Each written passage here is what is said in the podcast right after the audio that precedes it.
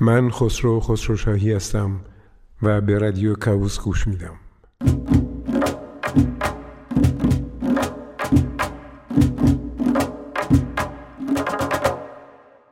خانم ها آقایان اینجا رادیو کاوس صدای ما را در فرکانس 20 تا 20 هزار هرتز و فراتر از اون میشنوین.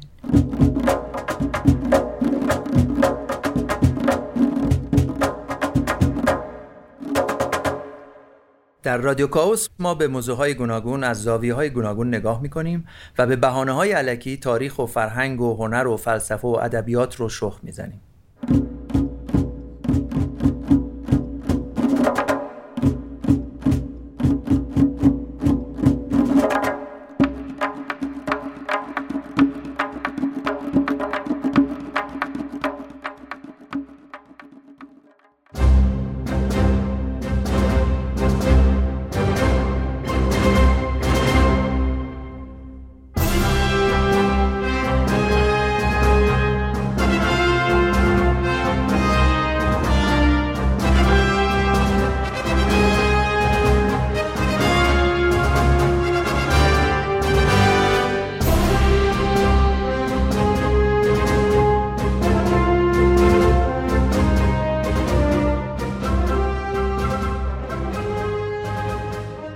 نسلی سرگرمی های خودشو داره قهرمان های خودشو داره. نسل ما نسل کتاب های مصور یا داستان های مصور بود. نسل تنتن نسل بتمن سوپرمن در صفحه های تقسیم شده که از یه طرف شروع می کردیم به خوندن و از بالا به پایین داستان ها رو دنبال می کردیم من حتی یادمه که نخستین جرقه های طراحی و نقاشی رو همین داستان های مصور یا کامیک استریپ ها در من زدن. سعی کردم بارها و بارها از روی تصویر تارزان که داشت با خنجر تو دهانش در آب شیرجه می‌زد کپی کنم. همه داستان از دهه 20 میلادی آغاز میشه. داستانی که اگرچه فراز و فرود زیادی داشته هنوز به پایان نرسیده. داستان این قسمت از رادیو کاوس داستان ژانری هنری با نام داستانهای کامیک یا داستانها و کتابهای مصور. البته هنر بودن این داستان ها و کتاب ها بحثی است گسترده و جنجالی ولی اون چیزی که ما در این قسمت از رادیو کاوس بهش می‌پردازیم بخش خاص و کمتر توجه شده از داستان های کامیکه. بخشی که اگرچه بیرون از دو نام بزرگ مارول و دیسیه ولی به همون اندازه اهمیت و ارزش داره. خب پس برمیگردیم به آغاز و از جایی میگیم که داستان شروع میشه.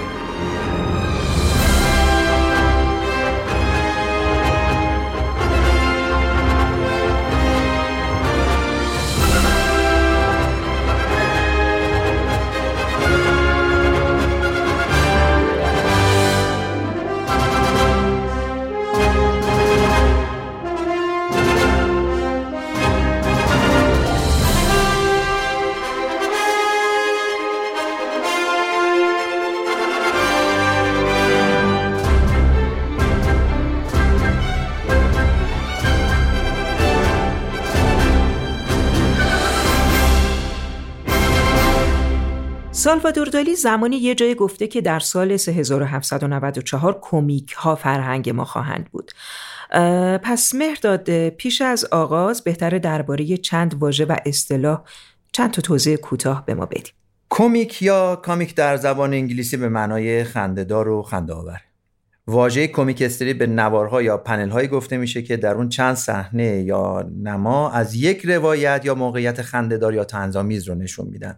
تعریف دقیقتری هم هست که کمیک ها رو تصویرهای کنار هم نهاده شده در نظمی اندیشیده می‌دونن که هدفش رسوندن اطلاعات و تولید پاسخ زیبایی شناختی به بیننده است. به طور معمول کمیک استریپ ها در روزنامه ها و مجله ها منتشر می‌شد و فقط بخشی از کلیت آن نشریه بودن اگر کمیک استریپ ها به صورت مستقل و در یک مجموعه منتشر بشن یعنی مستقل از بخش دیگر روزنامه یا مجله یعنی شکلی که امروزه می‌شناسیم بهش میگیم کامیک بوک. بله. و اگر همین کامیک بوک از نظر اندازه کمی درازتر یا طولانی تر بشه اون رو گرافیک ناول یا رمان گرافیکی می‌خونیم.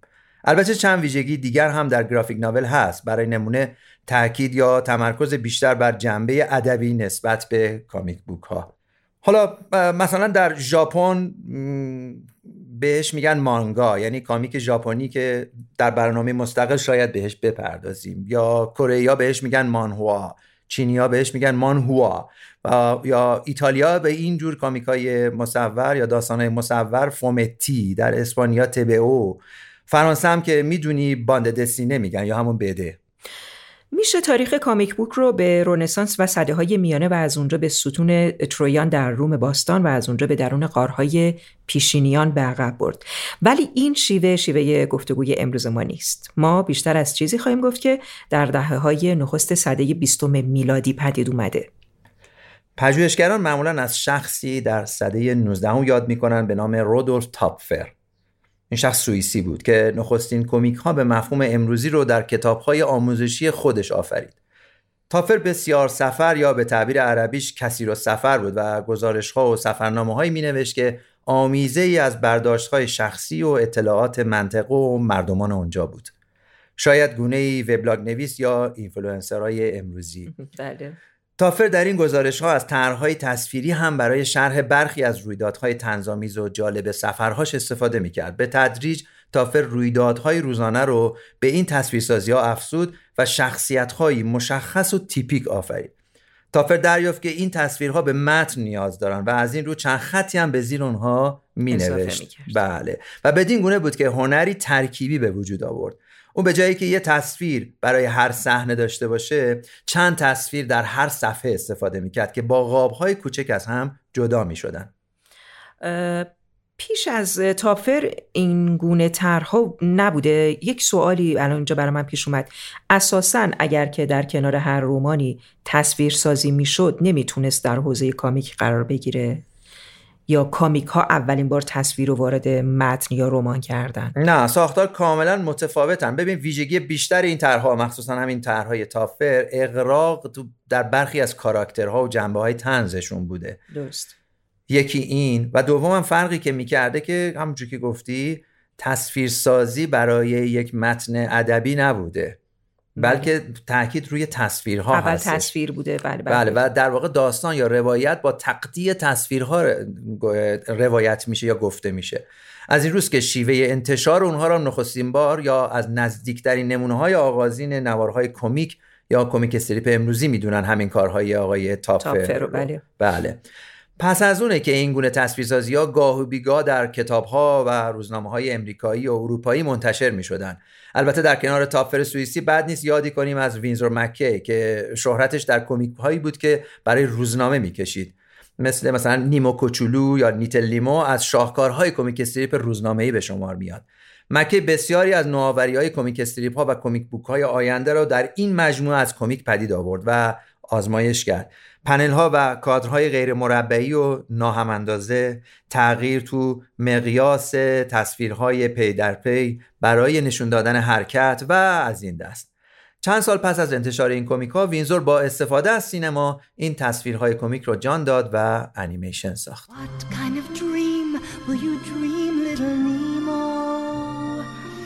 What kind of dream will be yours tonight?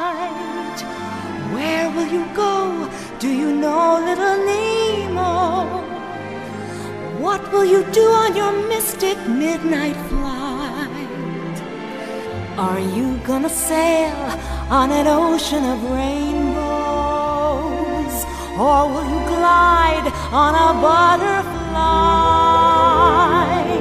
And when you land, will it go as you plan?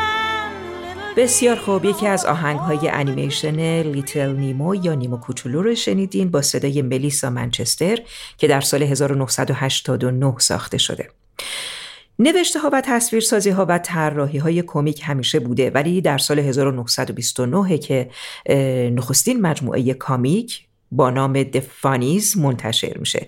چیزی مثل یه زمیمه رنگی برای یه روزنامه که حتی جلد یا کاورم نداشته. و همونطور که گفتی مهرداد پیش از اون زمان طرحهای کامیک در دل روزنامه ها و مجله ها منتشر می شدن ولی جداگانه به فروش نمی رسیدن درسته. صدها مجموعه کمیک مصور که به صورت نواری طراحی و چاپ می شدن توی نشریه ها و روزنامه ها منتشر می شد ولی هویت مستقل نداشتن اینا. برخی از اون کمیک ها خب به زندگی خودشون ادامه دادن و به قالب کتاب های مصور یا کامیک بوک امروزی در اومدن. که از معروف ترین اونا می‌تونم از تن و پاپای و تارزان نام ببرم. از تارزان گفتی؟ بله. منو به یاد کمیکای انداختی که در کودکی میخوندم. فکر می‌کنم اون کمیکا در مجله که اون بچه ها منتشر می‌شد که تارزان هم بخشی از اونها بود و همچنین یه سریال کارتونی بود که تو زمان بچگی ما از تلویزیون پخش می‌شد با نام تارزان سلطان جنگل که اون فریاد و غرش معروف تارزان رو از اونجا به یاد دارم بله بله The jungle is filled with beauty and danger and lost cities filled with good and evil. This is my domain and I protect those who come here for I am Tarzan. Lord of the Jungle.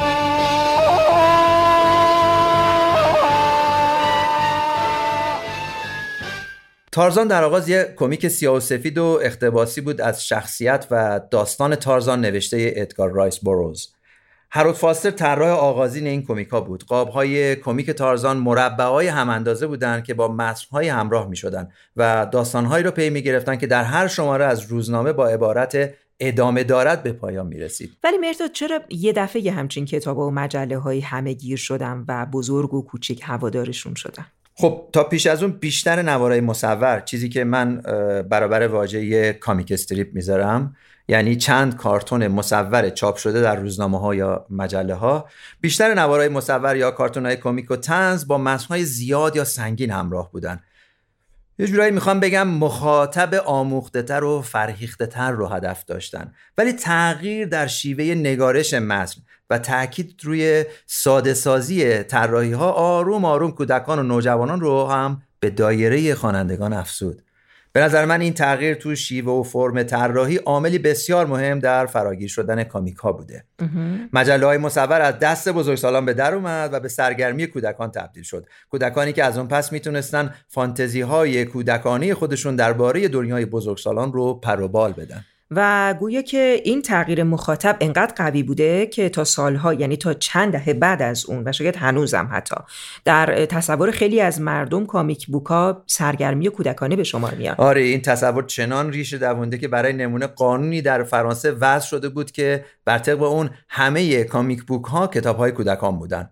پس مجله مثل مثلا متار اورلان در فرانسه تا چند شماره منع فروش داشته. پس از مجموعه دفانیز که تو اشاره کردی پیش از اینه که ناشرا می‌فهمند داستانهای کمیک به گونه مستقل هم می‌تونن مخاطبان خودش رو بیابن یعنی در آغاز کمیک کمیک بوک بوده بعد مستقل میشه مستقل منتشر میشه بعد دوباره به صورت کامیک استریپ توی روزنامه ها و مجله هم چاپ شده. بله مثل مثلا سوپرمن که کاراکتری در کامیک بوک بوده بعد از موفقیت بسیارش به صورت کارتون های مصور در دل روزنامه و مجله هم جای گرفته بله Look, up in the sky, it's a bird, it's a plane, it's Superman.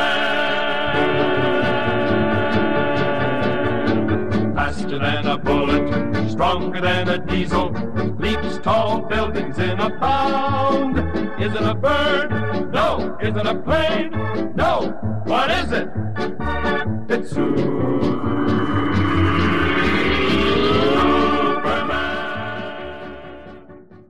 دهه سی رو دهه طلایی یا عصر طلایی کامیک میگن. هر چیزی که امروز از کامیک می‌شناسیم و بسیاری از استانداردها و قراردادهای کامیک بوک ها چه در فرم چه در شیوه انتشار و چه قالب نشر توی همین دوران مشخص شد. برای نمونه در همین دهه یعنی در سال 1933 کتاب مصوری منتشر شد به اسم Famous Funnies که به صورت مستقل با جلد رنگی و صفحات رنگی بود.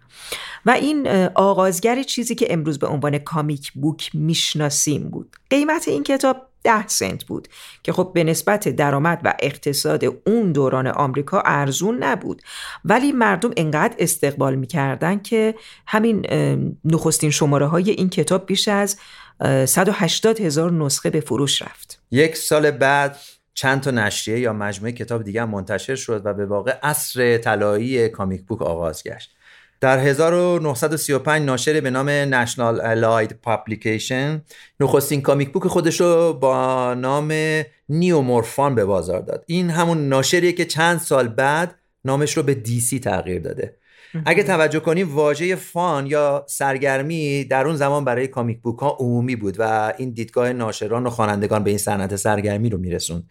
یعنی دیدگاه که اینا سرگرمیان یا fun ن ناشران کمیک بوک در دهه سی به جز دی‌سی و مارول که در آغاز با نام Timely فعالیت می‌کرد و دو قهرمان نامدارشون سوپرمن و بتمن. آره سوپرمن و بتمن بجز اونها شرکت هایی هم بودن که امروز دیگه نشانی از آنان نیست. یا از بازی خارج شدن یا نشر کامیک رو متوقف کردن یا تو دل شرکت های بزرگتر جذب شدن. ناشرانی مثل Eastern Color دل مکی و Fawcett هردو دی‌سی مخفف دو تا کلمه مخفف Detective Comics ه. یعنی کمیک های کاراگاهی کارگاهی بله خب حالا برسیم به دهه چهل. دهه چهل و جنگ جهانی دوم. دوم. فرض منطقی اینه که جنگ از رشد صنعت نشر کامیک بوک بکاهه ولی شگفته که اینگونه نبوده. در زمان جنگ کامیک بوک رونق بیشتری گرفته. از یه سو کشور امریکا تا سالهای پایانی جنگ دوم جهانی به صورت مستقیم در جنگ درگیر نشد. از سوی دیگه سربازان امریکایی در آن سوی مرزهای کشور یعنی اروپا نیاز به سرگرمی داشتن و کامیک بوک ها تونستن برای ساعتها ذهن این سربازان امریکایی رو مشغول کنن. بذار از علت دیگه رشد کامیک بوک در زمان جنگ بگم. مثل هر رسانه دیگه کامیک بوک هم خیلی زود در توجه سیاستمدارا قرار گرفت. حال این رسانه نو می‌تونست نیروی بسیار قوی در چرخوندن چرخ تبلیغاتی و سیاسی باشه. پس چندین و چند کاراکتر یا قهرمان کامیک بوک پدید اومد که به گونه با دشمن در اینجا آلمان و متحدانش مبارزه می‌کرد. نامدارترین این کاراکترها کاپتن مارول بود. این داستان کاپتان مارول و شباهتش به سوپرمن و دعواهای حقوقی انتشارات فاسد و دیسی بر سر حق مالکیت خودش یکی از داستانه تاریخی و حقوقی تاریخ کامیک بوکه که البته ما اینجا کاری باش نداریم. کاری باش نداریم آره. و خلاصه بگم که بعدها دیسی این کارکتر رو به شزم تبدیل کرد و مارول اون رو به اسم کاپتان مارول بازآفرینی کرد. و اینم بگم که کارکتر کاپتان آمریکا که این روز خیلی هم هوادار داره در همون دهه چهل میلادی خلق شد.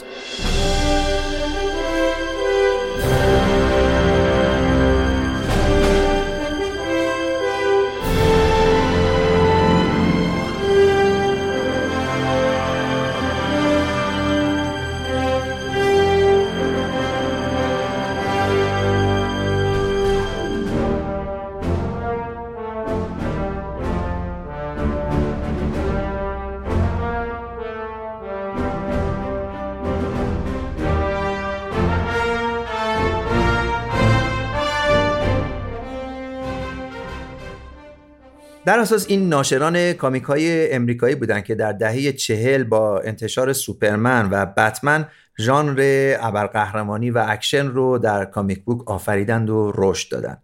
دهه 50 دهه پس از جنگ شمار کامیک بوک ها کاهش فراوان یافت. بسیاری از قهرمانان ناپدید شدند و بسیاری از ناشران ورشکسته ولی نکته با اهمیت یا با ارزش این دهه و زمانه تنوع در ژانرهای کامیک بوک یعنی مهرداد اون توی دوران جنگ که اون ابرقهرمانا بودن برای تهییج روحیه عمومی و سربازا و بسیاری از این کاراکترها اینجوری بودن. حتی در بسیاری از شماره های کامیک بوک که اون زمان منتشر می‌شد مثلا به یاد دارم مثلا سوپرمن در برابر هیتلر. آه آره یعنی مثلا با نا... به خصوص نازی ها خیلی با نازی ها می جنگیدن توی این کتاب های مصور و داستان ها بله. و ببخشید من وسط حرف حالا توی این دهه یعنی دهه 50 اون چیزی که با ارزشه و داره رشد می‌کنه پس از اون دهه چهل که صحبتش کردیم حالا تنوع در ژانر کامیک بوکه. یعنی دیگه تو این دوران کامیک بوک ها یا کاراکترها به سوپر هیروها یا ابر قهرمان ها محدود نمیشن. ژانرهای دیگه هم به میدون میان و خوانندگان خودشون رو پیدا می‌کنن. مثل وسترن، رومانس، جنایی، horror یا وحشت، حتی sci-fi یا همون علمی تخیلی. به ویژه ژانر جنایی و وحشت محبوبیت بسیاری پیدا می‌کنه. نمونه سردابه وحشت یا دخمه ترس از انتشارات EC از شاخصهای کمیک وحشت یا horror اون دوره است. این انتشارات EC اصلا یه چیز دیگه یه بله انتشارات دیگه است. روی کامیک کار می‌کرده درسته. که حالا من یه توضیح بیشترم بدم که همین انتشارات EC یا Entertaining Comics مجموعه مصوری رو منتشر کرد به اسم Mad. Mad هم کارتون بود هم کامیک استریپ بود و هم مطالب و یه آگهی های ساختگی می ساخت که همشون یعنی هدفشون بیشتر انتقاد از جامعه و حکومت و وضع سیاسی بود تا سرگرمی. و به خاطر همین نشریه Mad یه راهی رو در پیش گرفت که بیشتر کامیک بوک در واقع از اون دوری می‌کردن. یه راه دیگه ای واسه خودش رفت.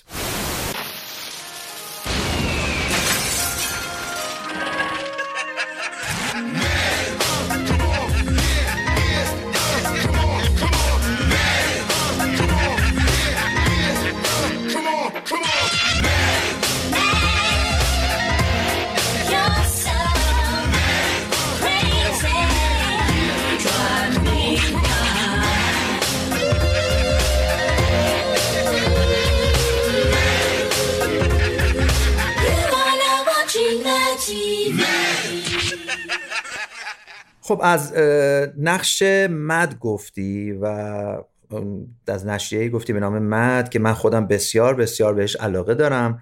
ببین نقش مد کتی در کامیک های زیرزمینی انکار ناشدنیه یعنی انقدر مؤثره. مجله مد آروم آروم با همراهی هاروی کورتسمن مسیر خودش رو تغییر داد و با حجو کامیک های قهرمانی مثل مثلا سوپرمن رفت به یه راه نو. شیوه بیانی و تصویرگری خاصی تو اون زمان در Mad جا افتاد که تصویرسازی با جزئیات فراوون بود. بگونه‌ای که خواننده با دقت بسیار می‌تونست افزون بر پیگیری روایت اصلی طنزهای تصویری کوچیکتر رو هم در اون کادرها در اون تصویرها پیدا کنه.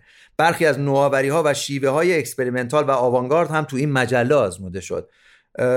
برای نمونه چاپ وارونه جلد برخی از شماره ها یعنی بیشتر تمرکز رو باز معطوف می‌کرد به خود اون تصویر تا اون روایت های ریزی که ممکن هستش بالای کامیک باشه اون دیتیل ها و جزئیات بله. این جلد مجله وارونه چاپ می‌شد یعنی فقط جلدش بود؟ آره دیگه جلدش بوده که آره دیگه خواننده که داشت متن مجله رو می‌خوند به چشم دیگران که جلد وارونه مجله رو می‌دیدن بی سواد یا احمق نشون داده می‌شد.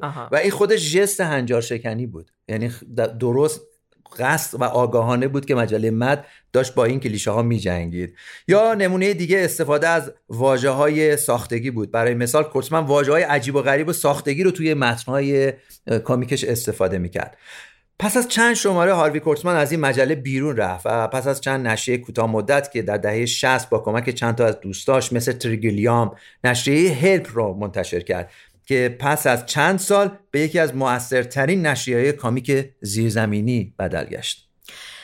در دهه 80 در کنار امپراتوری گسترده مارول و دی‌سی بر قلمرو کامیک بوک های انگلیسی زبان شرکت ها و انتشاراتی نو یعنی بازیگرانی نو به صحنه اومدن برای نمونه می‌تونم از First Comics، Pacific Comics، Capital Comics و Eclipse Comics نام ببرم این انتشاراتی ها یه قهرمان های جدید رو به بازار کامیک معرفی کردن که شاید شناخته ترینشون Captain Victory و Rocketeer بودن. که بیشترشون هم امروز از یاد رفتن. بله. البته جان دوباره ای که کامیک بوک در دهه 80 گرفت هنرمندان و خالقان کار درستی رو هم معرفی کرد. کسانی مثل مت واگنر، ال مور، نیل گیمن و فرانک میلر. این همون جریان موسوم به تهاجم بریتانیایی در تاریخ کمیکه یعنی روی آوردن طراحان و هنرمندان کامیک بریتانیایی به ناشران و شرکت های آمریکایی و تاثیرشون البته بر صنعت کامیک در آمریکا. ما در گفتگویی که با ارشیا کبیری داشتیم ارشیا درباره این رویداد و جریان تاریخیش توضیح میده. پیش از اون هم بگم که ارشیا از نویسندگان و سردبیران وبسایت Comic Squad ه که به صورت خیلی جدی به کامیک بوک و جهان کامیک می‌پردازه. اینجاش نشریه مختلف مثل خود دی‌سی هم حتی شروع کرد که نسبت به این سازمان Comics Authority کمی جبهه بگیره. یعنی همه تقریبا وقتی دیدن که این فیلم داره زیاد دستشون رو بند کنه حتی خود نشریه بزرگ مثل دیستی هم فکر چهار افتادن گفتن که ما چیکار کنیم که بتونیم این کمیکس کد آثاریتی دور بزنیم.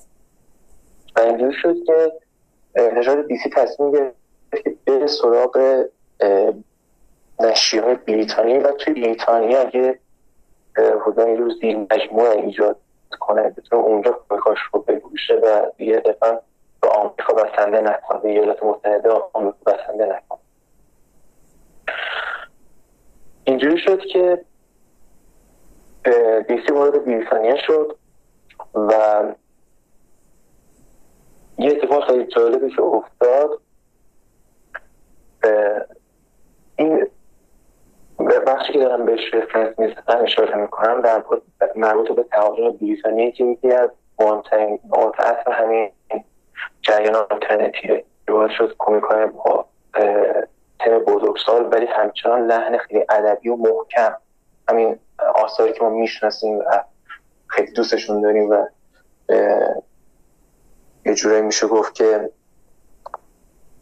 متوجه میشیم که کمیک می‌تونه کاملا یک اثر ادبی باشه یه اثر هنری باشه. در این از یکی از نقاط اصلش همین تجربه بریتانیا بود که من اشاره می‌کنم. این تقریبا چجوری شد. شد. انتشار دیسی اومد. به بریتانیا و سعی کرد که استعداد مختلف رو جذب کنه.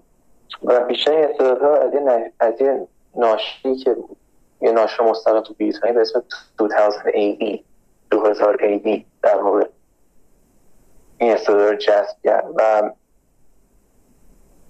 طراح زیادی رو جذب کرده بود. ولی خب معروف ترین و مهمترین نویسنده که انتشارات دیسی جذب کرد آلن مور بود که بگم همه میشناسیمش دیگه به خاطر مجموعه واچمن و کلی آثار و کمیک ها و رومان های که نوشته. جوری میشه گفت که جزو نویسنده برتر کل تاریخ کمیکه حرفای ارشیا کبیری رو شنیدیم درباره تهاجم بریتانیایی. آلن مور در شرکت Eclipse Comics قهرمانی آفرید به نام Miracleman. البته این قهرمان پیش از اون در انگلستان منتشر می‌شد. بعدها هم پس از آلن مور نیل گیمن این داستان رو ادامه داد. گیمن که با کامیک های شوالیه تاریکی و نگهبانان یا Watchmen و مرد شنی یا همون Sandman همکاری داشت کامیک کوتاهی هم داره به نام Mr. Punch که با تصویرسازی دیو مکین در بریتانیا منتشر می‌کرد. Mr. Punch کامیکی بود سورئال به شیوه عکس های مونتاژ شده که حال و هوای فیلم های شوانکمایر رو داشت. آلن مور بیرون از کمیک امریکایی از سرشناسترین طراحان و پدید آورندگان بریتانیاییه. خب اینجوری که می‌بینیم چند تا از طراحا و نویسنده های با استعداد کمیک صنعت کمیک امریکایی رو در دهه های 80 و 90 متحول کردن خودشون بریتانیایی, بریتانیایی بودن, بله آلن مور نیل گیمن که به نظرم از بهترین کارهای آلن مور کمیک های واچمن وی فور وندتا و فرام هیل هست. کتی از وی فور وندتا گفتی یا وی به نشانه انتقام؟ بله. پس باید از آغاز بسیار کوبندش و به یاد موندنیش بگم. از جمله معروف این گرافیک ناول پنجم نوامبر را به یاد داشته باشید. من فکر می‌کنم تعطیلات پنجم نوامبر رو که در راهه به عنوان روزی که متاسفانه فراموش شده به یاد بیاریم و کمی از وقت خودمون رو صرف گفتگو در این مورد بکنیم. البته اشخاصی هستن که نمی‌خوام ما با هم صحبت کنیم. فکر کنم همین الان دستوراتی صادر شده که مردان مسلح روانه اینجا بشن تا مثلا منو دستگیر صدر اعظم چرا؟ چون درسته که میشه با استفاده از باتوم از صحبت جلوگیری کرد. اما کلمه ها همیشه قدرت خودشون رو حفظ خواهند کرد. کلمات وسیله‌ای برای اهداف هستند و کسانی که به کلمات گوش بدن بشارت حقیقت رو میدن. حقیقت هم اینه که در این کشور مشکل بسیار بزرگی وجود داره. المور با همکاری دو طراح دیگه بریتانیایی یعنی دیوید لوید و تونی ویر کامیک وی فور وندتا رو در آغاز به صورت سیاه و سفید در بریتانیا منتشر می‌کردن. که بعد توسط شرکت دیسی به صورت فراگیرتر و گسترده تر ادامه یافت و منتشر شد. وی فور وندتا تأثیری بسیار بر طراحان و نویسندگان پس از خودش گذاشت. سبک نویسندگی انتقادی و آنارشیستی المور وقتی با طراحی های نوارگونه دیوید لوید همراه می‌شد نظر بیشتر خوانندگان کمیک بوک رو به خودش جلب کرد. به سخن دیگه وی فور وندتا از کامیک هاییه که چند پله صنعت کمیک بوک رو به قله های هنر و ادبیات نزدیکتر کرده. همچنین این کامیک بوک نمونه خوب از قابلیت و ظرفیت کامیک برای انتقال و نمایش اندیشه های سیاسی و فلسفیه. بله و البته در همین سالها هم خالقان و پدیده آورندگان کامیک بوک بارها سعی کردن که از زیر چتر دیسی و مارول بیان بیرون و مستقل کار بکنن. ولی خب تقریبا بیشترشون بعد از یه مدتی دوباره توسط این دو قول اقتصادی صنعت کامیک بلعیده شدن. و از معدود حرکت های موفق این چنینی می‌تونم به سین سیتی یا شهر گناه فرانک میلر اشاره کنم.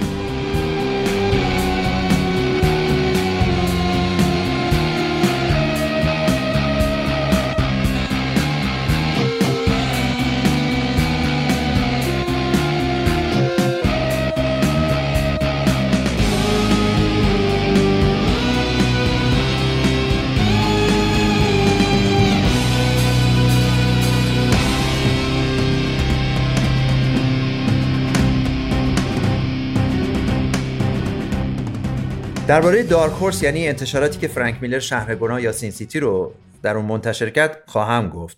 پس از همه اینها و پس از این مقدمه طولانی باز میگردیم به موضوع اصلی کتی یعنی کامیک ها و انتشارات غیر از مارول و دی‌سی بله. که ارزش نگریستن و توجه رو دارن. در اینجا باید دو گروه رو از هم جدا کنیم. دسته ای از کامیک ها که با نام کامیک زیرزمینی منتشر می شدن و دسته دوم از کامیکا که به رقابت با جریان اصلی و ناشران اصلی یعنی دی‌سی و مارول می پرداختن. در هر دوی اینها ما بیشتر در پی آثاری هستیم که از دنیای ابرقهرمانی یا قهرمانی فاصله گرفتن. درسته. ولی قبل از اون بهتر هستش که یه کمی از مفهوم زیرزمینی که بهش اشاره کردی یا ویژگی های زیرزمینی بودن در کمیک بگیم. و در آغاز بشنویم یه بخش دیگه از صحبت های ارشیا کبیری رو در این مورد این جریان چی بود؟ این جریان اول از اینجا شروع شد که توی کمیک های سوپر هیروی یه سری نویسنده اومدن و سعی کردن که در مورد مسائل بزرگ سالتر صحبت کنن یه سری مسائلی که معمولا توی اون توی اون فرمت نوجوان خیلی نمی گنجی و نیاز داشت که کمی فرمت دیگه ایجاد بشه که کمی خیلی مسائل بزرگ سالتر یه سری مسائل جنجالی تر حالا جدا این که مسائل ممکن فلسفی باشه ممکن سیاسی باشه و یه کمی رنگ و بوی بزرگ سال رنگ و بوی بگیم متفاوت تری داره. نسبت به اون تون نوجوان. و اینطوری شد که سعی کردن تو همون تو همون مدیوم کمیک و همون ژانر سوپر هیرویی این موضوع رو اجرا کنن خیلی از نویسنده که این باعث شد که یه اعتراضی شکل بگیره نسبت به هم این انتشارات نشری ها و خانواده ها کلا مثل بگیم اکثر جوان آمریکایی که خریداران این کمیک بودن علیش جبهه گرفتن. چون خب همونطوری گفتم کمیک در درجه اول مخاطبش ناشناس و یهو مسائل بزرگ آمد به این قضیه و یه رنگ خیلی عجیبی گرفت. نمی‌خوند به هم. با سر یه جنبش یه جنبش کرد. هوای یه سازمانی تشکیل شد به اسم Comics Code Authority که احتمالا شما توی پادکستان در موردش توضیح خواهید داد. این Comics Code Authority باعث که کلا جریان superhero یی فقط تو همون جریان باقی بمونه اصلا مسائل بزرگسال توش مطرح نشه و سراغ خشونت و نمی‌دونم مسائل سیاسی و مسائلی که گفتنش ممکنه که آسیب زنده این آسیب زنده که نه یکم جنجالی باشه اصلا جایز نه یعنی برای همون حالت فیزیک فیلترینگ بود فیلترینگ رو داشت که مسائل رو زیر نظر می‌گرفت چون داشت از خارج می‌شد و هر نویسنده می‌تونست هر کاری دیدش کنه مثلا همین خانواده که اعتراض کرده بودن و هم خود فروش کمیک ها آمده بود پایین. وقتی که اینجور مسائل یهو وارد کمیک های مثلا نوجوانان شد عجیب بود. یعنی یا مثلا می‌دیدی که اسپایدرمن یا سوپرمن دارن یه کارایی می‌کنن که نباید بکنن. مثلا مثلا جلوه خیلی جالبی نداشت. تو کمیک های اصلیشون نبود. یعنی خط داستانی اصلیشون نبود. معمولا اینا رو تو خط داستانی بعدی می نوشتن کلا این جریان کمیک های زیرزمینی از اینجا شروع شد که این سازمان کمیک اتوریتی اومد و نداشت که نویسنده هر کاری که می‌خوان رو تو کمیک های نوجوان بکنن. واسه همین جریان کمیک های زیرزمینی شکل گرفت که نویسنده تونستن توش هر که بخوام بکنن. کمیک های زیرزمینی پدیده دهه 60 هستند. وقتی از کمیک زیرزمینی صحبت می‌کنیم معمولا به دو ویژگی اشاره داریم مضمون و فرم. کمیک های زیرزمینی کمیک هایی بودند که در نقد و اعتراض به رویکردهای سیاسی حاکم بر کشور به ویژه در کشورهای انگلیسی زبان اروپایی نگاهی رادیکال داشتند. از سوی دیگه این کمیکا در فرم هنری نوآوری های خارج از استانداردهای کمیک های جریان اصلی رو پیشنهادن بله پس مهرداد اگر که جریان اصلی کامیک بوک از دهه 60 میلادی به بعد روی جورایی راضی نگه داشتن مخاطبای خردسال و داشتن یه رویکرد محافظه کارانه بتونیم تلقی کنیم کامیک های زیرزمینی درست خلاف این مسیر رو طی کردن. بله.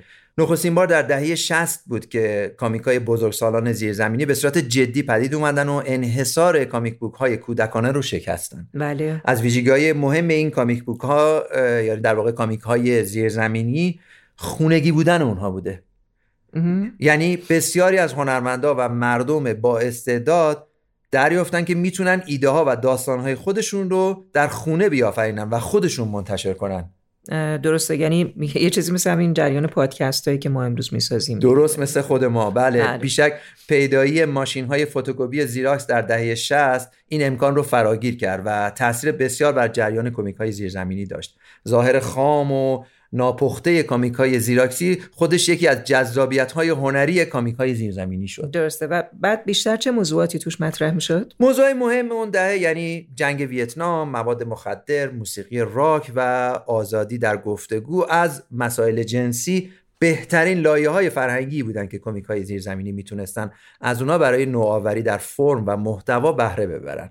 به سخن دیگه می‌تونم بگم هر آنچه کمیک های جریان اصلی دهه های پیش از اون دوری میجستن کامیک های زیرزمینی بدون روی می آوردن بله. از رو بسیاری از این کامیک ها محل بروز عقاید و اندیشه های آنارشیستی و سوسیالیستی آزادی زنان و حتی ضد جنگ شد. درست. اگه تو اون زمان جریان و جنبش هایی چون هیپیا و هواداران موسیقی راک در جامعه بودن comix ها یعنی کامیک های زیرزمینی که با حرف X در پایان مشهور بودن نقشی مشابه در صنعت کمیک رو بازی می‌کردن. در اساس دو عامل تغییر در شیوه توضیح یعنی توضیح و پخش مستقیم کامیک بوک ها و همچنین عبور و سرپیچی از دستورها و آینامه های اخلاقی و سیاسی نوشته شده برای کامیک ها در سالهای پیش از اون بوده که در دهه 60 و 70 گرایش به کامیک های زیرزمینی و پس از اون آلترناتیو رو همه گیر کرد.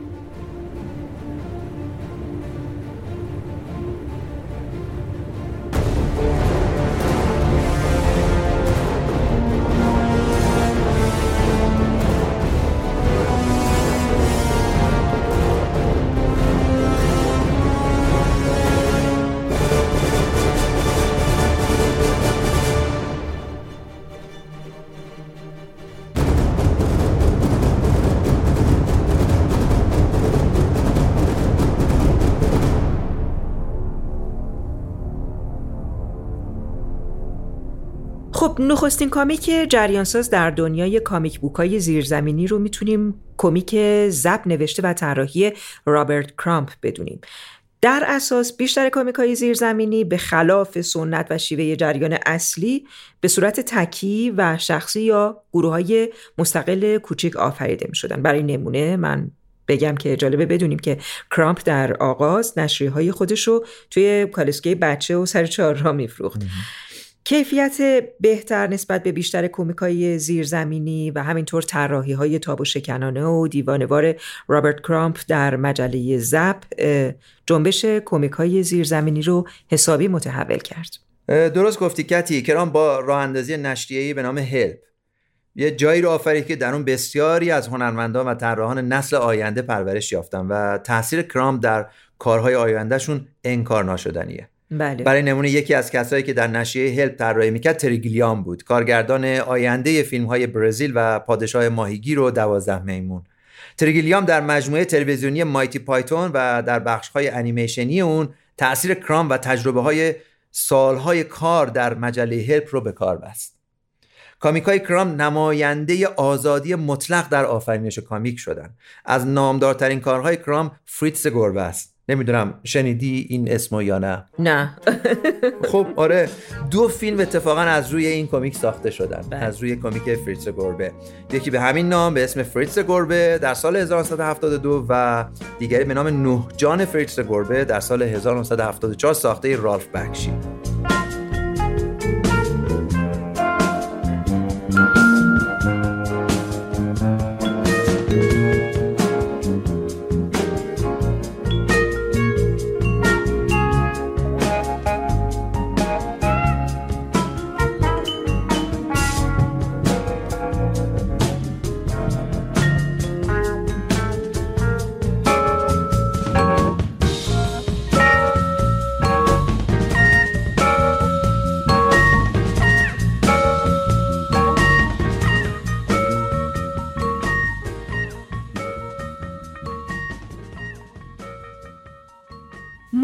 خواننده فارسی زبان می‌تونیم نمونه های طراحی کرامپ رو در کتاب کافکا به زبان ساده یا با ترجمه های متفاوت و نشرهای متفاوت و با نام های متفاوت که کافکا قدم اول، کافکا مختصر و مفید و اینا ببینیم.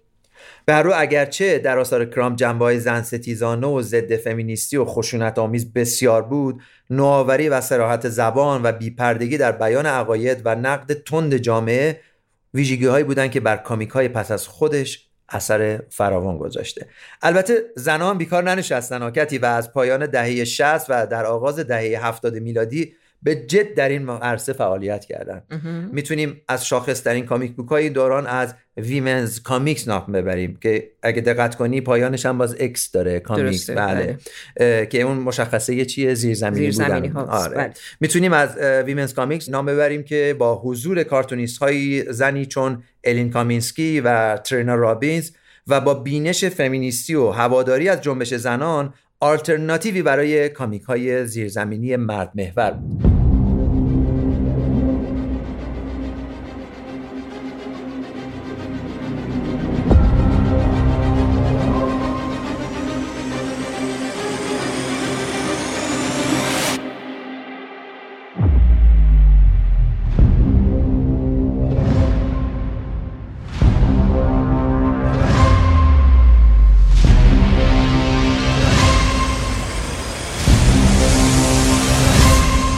پایان بخش اول از مجموعه دو قسمتی کامیک نه مارول نه دیسی در رادیو کاوس رسیدیم. ادامه این موضوع رو در بخش دوم پی خواهیم گرفت.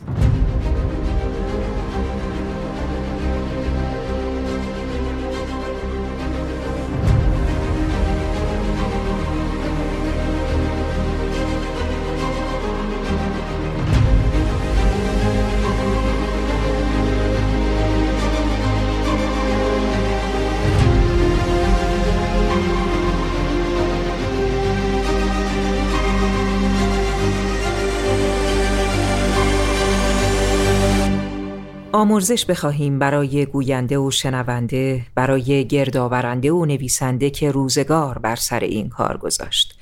بگویید چنین باد و چنین تر باد.